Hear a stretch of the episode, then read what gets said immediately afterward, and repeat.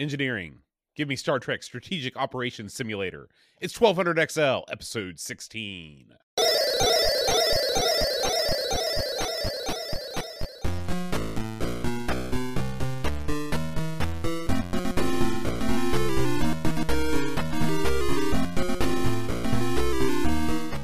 Hi, everybody. Welcome to 1200 XL. I'm John. And I'm Aaron. And today, Aaron, we're going to be talking about Star Trek Strategic Operations Simulator. Oh, man. Now, Aaron, I know uh, you you like the Trek. You're down got that with the Trek. Yeah. When you uh, when you have your your fantasies about Star Trek, and I'm not talking about the ones that are involving Uhura. I'm talking about your uh, operational fantasies, if you will. What Yeah. uh, would, what position on the bridge do you always imagine yourself being? Oh, I'm in the captain's chair, brother. I mean, Are come you? on. Yeah. I, Where I would you put so. yourself? I never would put myself in the captain's chair. That's too much. It's, it's too much risk. You're, You're more the laying it all Wesley Crusher type. I'm an ensign. Yeah. Yeah.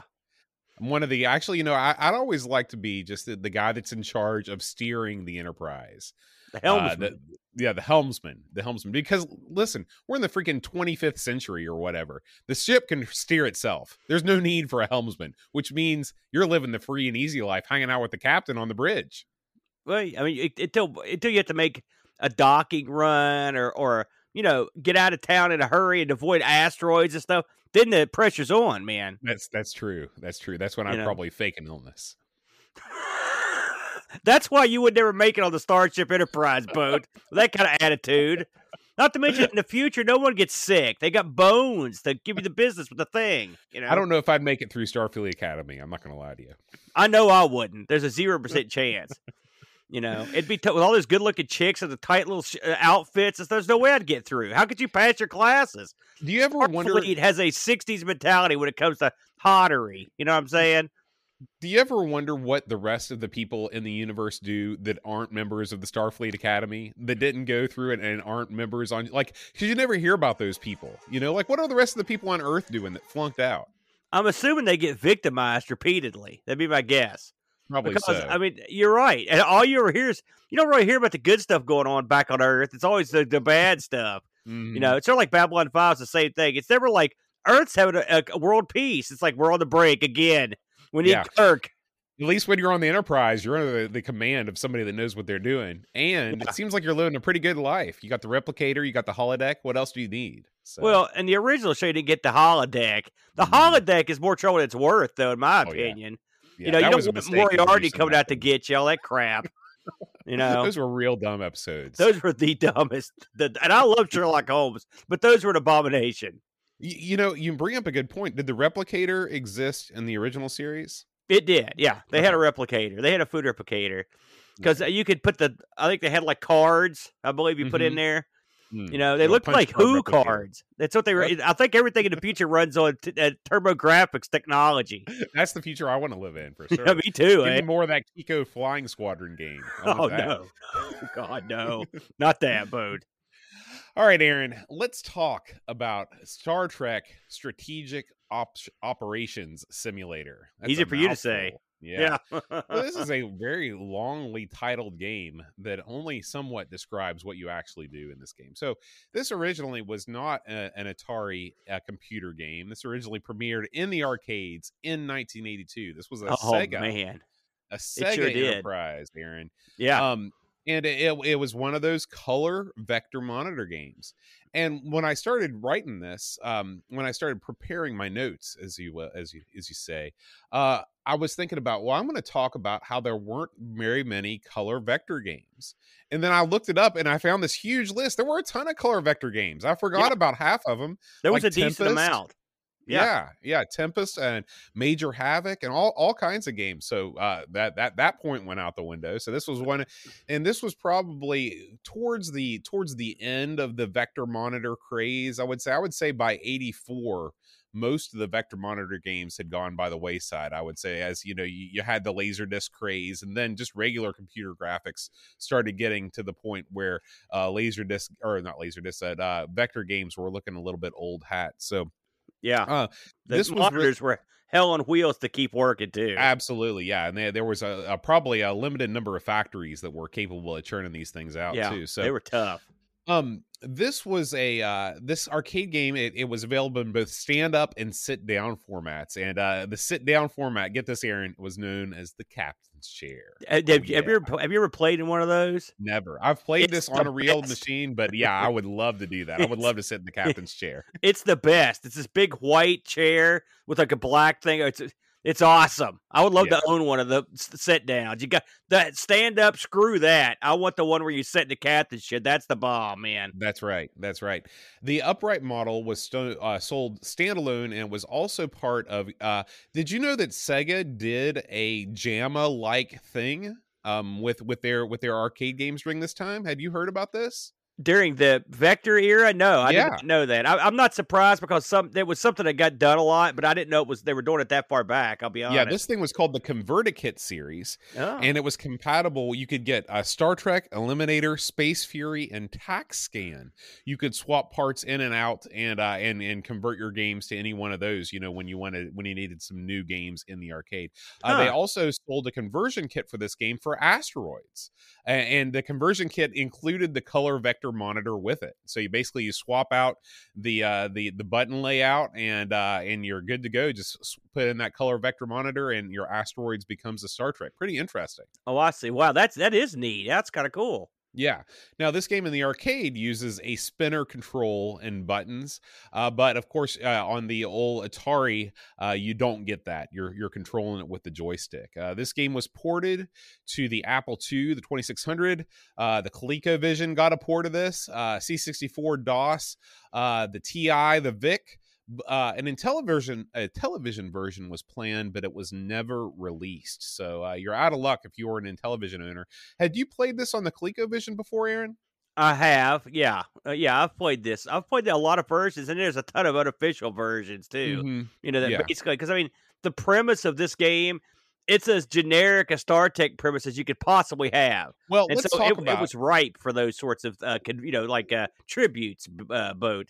Let's talk about the premise of the game. The premise of the game centers around the Nomad, Aaron, the Nomad. Not the weird portable Genesis thing, but this is an ancient interstellar probe that was sent from Earth. Launched from Earth, it went missing for 265 years. During that time, it somehow mutated into a powerful and intelligent machine bent on sterilizing entire populations Oh that do man, not meet its standards of perfection. So this is a judgment day situation where uh, humans created this computer system, they launch it into space, and somehow it, it, it acquires the powers to evolve on its own, and it evolves into a killing machine. So the Enterprise has to set out and destroy the Nomad before it destroys all life in the universe. and a bunch of Klingons. A bunch of Klingons. So, Aaron, had you seen this is based on, of course, an original series uh, uh, episode because the uh, the next generation would not come out for several years before this, after this. Uh, do you know? Were you aware of the Nomad? Yeah. Oh yeah. Yeah. Good episode. Uh, the uh, yeah, the Nomad was in the old show. It's funny they sort of took they sort of took what this was in the arcade and then they sort of strapped that part on. So it's sort of both, isn't it? I mean, in a lot of ways, it's kind of like both games. Mm-hmm. Uh, and Yeah. it- I will say, just uh, just to get into it a little, I've played this quite a bit in the arcade. Okay, so the Atari version here, and I, to be honest with you, it's been since I played the Coleco version. I don't recall much about it, but I Mhm. will say I was stunned when I played this because this is way more stuff going on in it than the arcade version's got. Really? Uh, the there's a ton. There's you know there, all the different levels, the, the levels with the obstacles, the nomad stuff. None of that stuff was in the arcade. huh. Interesting. Yeah, and Yeah. so uh, they, and they so, and they kept what made the arcade game. Uh, you know, it, it kept that the stuff with Mhm. the you know the revolving view, the radar, uh, the shields, the, the star bases. But adding the other stuff is nice. It's nice to see stuff getting added on that I hadn't experienced before. Yeah, yeah, absolutely. And so, what do you have here? You've got a screen that's divided up into three parts. Okay, you've got the upper left-hand part of the screen gives you your all of your gauges, your supplies. You can see how many shields you've got left, how many photon tor- torpedoes, and the amount of warp power that you have left. Okay, so that's in like the upper uh, half of the screen. The upper right hand part of the screen is the main scanner screen. This is like your radar. This your Yeah. it's a it's a, it's a top down view of the enterprise. You see where the enemies are and the locations of the star bases okay? Uh, and then below that you've got really where the the graphical meat of the game is the what's known as the forward targeting scanner Yeah. uh, and, th- and this thing shows you a close up and personal view of whatever object you are approaching. So if you're approaching a, a a Klingon ship, you see a bird of prey. If you're approaching, you know, different things, you see these different shapes. And that's really the the most graphically striking part of the game is that you you know when you look at the radar, that looks like what almost all games looked like at the time. But then when you look down at that forward targeting scanner, you see the ship as it is it is, is sort of approaching you in the first person. So It's like being cool. on the deck, on the command deck, and seeing the screen up there. It's sort of like you know, like Kirk would look up or Picard, and the screen. This is what that 3D version looks like. That part down the bottom. You know, yeah. you they could have just used that top part and said, "Okay, here's the game." I Mhm. mean, it, it would have been lame, but they could have. Adding the forward view with the crosshairs like makes it cool. And this game actually does a good job of making you use both screens because a lot of times you're far away from the enemy and you can see that the enemy's way onto one of your star bases, for example, and because you can see them shooting. And so you've got to make your way over to them, and you can't use the bottom screen to do that. You've got to use the radar to get to them. Then you get in close enough. That's when you kick in that bottom screen to do the fine point targeting. It works quite well. Right, right. So, what do you do in this game? Well, you drive around space like you do, and uh, That's all and you, do. and you, you fire phasers at at uh, at unfriendlies. So you got your uh, there are different. Uh, let's see, I've got it written down here. There are six different enemy types, including red and purple Klingon ships. Uh, there's yellow antimatter saucers. There's of course the Nomad is in there too. Um, and then you've also got asteroid fields and meteor showers. These are like bonus stages where you don't really have anything to kill. You're just trying to avoid uh, the the asteroids or the meteors and trying to make it to the the next base. And when you reach a star base, you run over it and it replenishes your shields. Yeah, that, so um, these are mhm. changes from the arcade. The arcade, uh, at least I never got to a point in the arcade where there any sort of obstacle screens like this. And in the arcade, when you go to a star base, it's much more ballyhooed. Uh, it's a, it's a, the arcade version is much slower because when you dock, you actually see the star base and you kind of dock with the vector graphics that do- kind of zooms in and docks. It's pretty Mm. impressive, and it replenishes all your stuff. In this version, you literally just run over them like you would like you like they're not there, and Yeah. you just and it automatically gives you a little, and then you Yeah. and you keep on going. And usually there's one or two star bases per screen. Right, right. And so uh, basically, what you do is you uh, you you run around. You're shooting ships that are uh, that are in the way of the you know that are attacking these bases. And when you killed a certain number of them, then you will move on to the next the next round. Once you reach the final round, you have to destroy the nomad. And when you destroy the nomad, the the game is over, and uh, you get a colorful rainbow type thing, and then the game loops around again. Now, Aaron, you uh, know so much more about the arcade version than I do. Uh, would I call this game a strategic option simulator? No, I would not. Now, do you think that the arcade version leans more heavily on the strategy side than the Atari 8 bit port? Well, okay, eh, strategic operation, but this is a this, this is um, supposed to be a simulation to train you to be captain. That's the whole gimmick. Okay, You're not even in. This is just like the the NE. What is it with these Star Trek games? Because the NES game that you and Brent covered at an ARG was the same thing, right? Well, listen, Boat. Do you need a lot of training, pal? All right, we're Not not, going to give you. A, do you know how much a starship costs? I'm a helmsman. We're going to put John Bodekar Schaller at the helm, and you're out there. It's like, well, I'm driving through space. That's not the way you do it. You're out there. You got to be illness coming on. careful. They train these suckers, man, and you need some training in this game because unlike the arcade, they come fast and furious. In this, this is a whole different speed than you see in the arcade. I have to say, they impro- this is an improvement on the arcade. I said it. I'm going to go on record, boat. They took it, made it better. The Mhm. Nomad stuff wasn't in the arcade, right? That Nomad screen where that sucker comes out dropping all his mines, and you've got to pinpoint him. You got to get lucky and shoot him. That's tough, man. Yeah. That guy's a jerk. Those added extra bonus ships, the anti grav saucers like those guys are tough too. They're fast. these guys lay into your star bases. You get points for those things. You need them star bases to get to replenish your uh, shields and whatnot. And so you could see them blowing them away. It's a lot easier to tell what's going on in this version than in the arcade. This I found this game uh, responded better than the arcade version. Now the arcade version had some stuff this didn't have, including the super awesome chair. Also, the arcade version had digitized speech. Spock would say, "Welcome aboard, Captain." You know, when the game started, that was always awesome. You know, so yeah, yeah. you did have that going for you. But this game, this is like the arcade version of the arcade game. Basically, it's what it reminds me of. The Nomad defeated screen reminds me of what would happen when you were playing the Atari 2600 Sword Quest. Mhm. And that's why you get a Yep. screen like that. Mhm. Uh, the Atari traditional rainbow That screen. rainbow, Yeah. What did you yeah. think of this bad boy, Boater? I thought it was pretty good. thought it was a pretty good game. You know, uh, I was expecting something a little bit more cerebral with a title like Strategic Operation Simulator. I thought I would be down in engineering, helping repair stuff and doing a bunch of mini game type things. I guess I was expecting something more along the lines of that NES uh, Star Trek game that you and Brent covered. Uh, but I had a good time with this. I had a good time with this, and I liked the fact that it was pretty easy for me to loop this. You know, the very first time I played it, I couldn't believe it. I just kept on playing. The game will loop regardless. You can lose, and the Nomad can take over, and you can still keep playing. And I guess that's realistic because let's be honest, if the Nomad sterilized the population of Earth, the Enterprise would still be bebopping around the galaxy. So I guess that's that's that's that's realistic. Uh, I was able. a crew full of virile young crewmen. That's right. You're getting into a hell comes to frog town situation at that point, boat. Uh, Which is that's you know there you go. But yeah, that, so yeah, it could be worse as long as you're as long as you're healthy. You know, what, Right. you can't save every planet. You know, and plus you got Kirk out there. He'll take care of any sort of population discrepancies. He'll repopulate like nobody's business That's the way he does it. true. Yeah.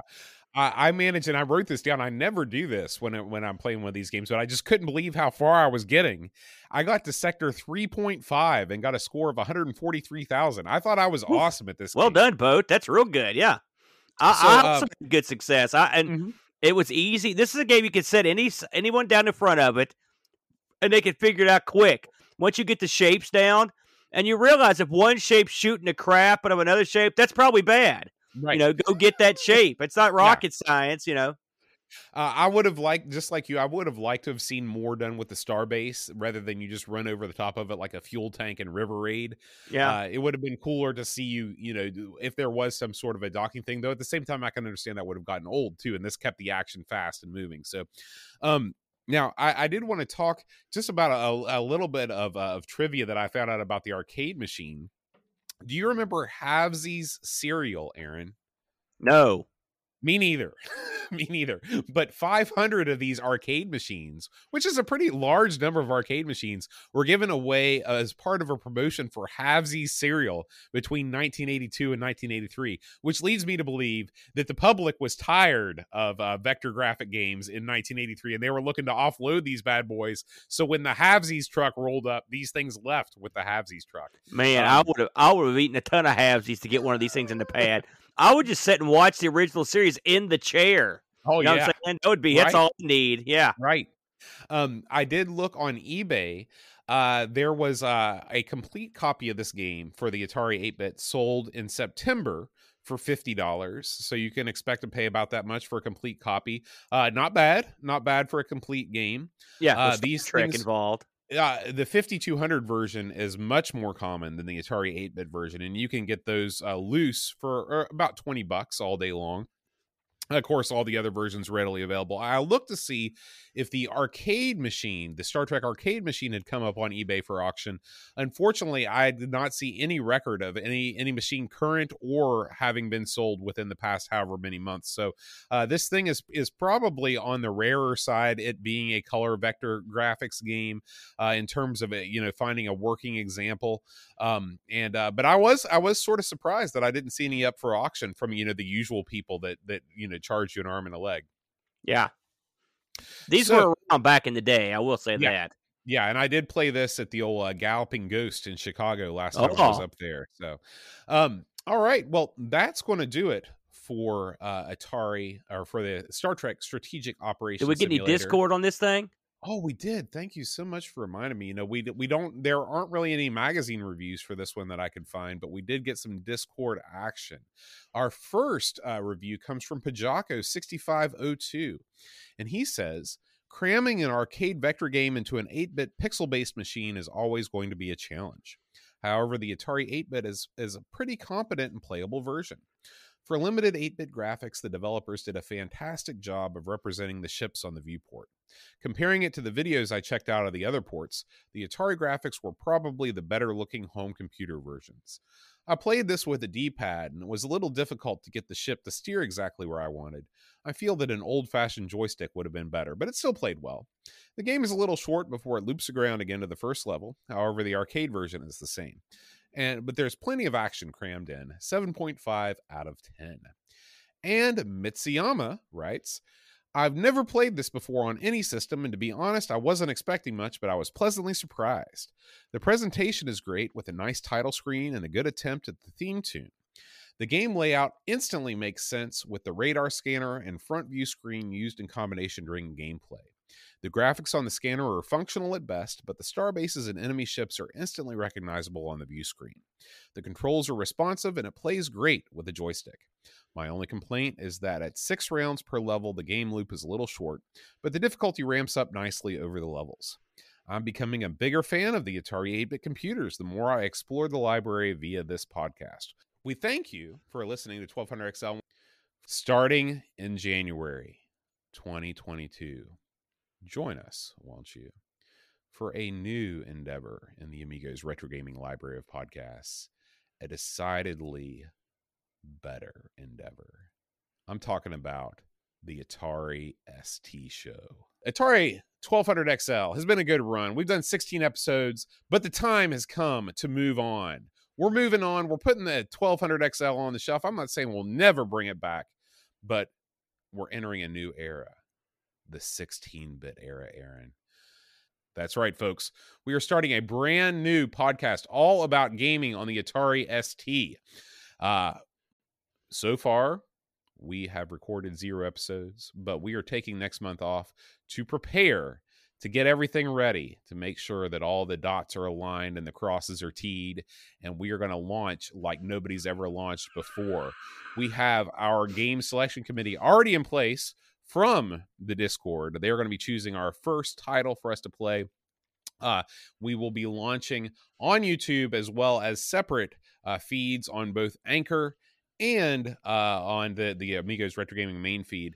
Uh, and as soon as that comes out, I will be announcing on the Twitter and all of our social media where you can find all those things. But you don't have to resubscribe to anywhere. It'll still be on the same YouTube channel, the same ARG uh, network feed. All you've got to do is tune in and listen. We hope you'll enjoy it. We thank you for listening to 1200XL, and we hope you will continue to enjoy our Atari discovery journey on the ST show. Mm, so, well for one final time, for a while, we will say make sure you play your Atari today.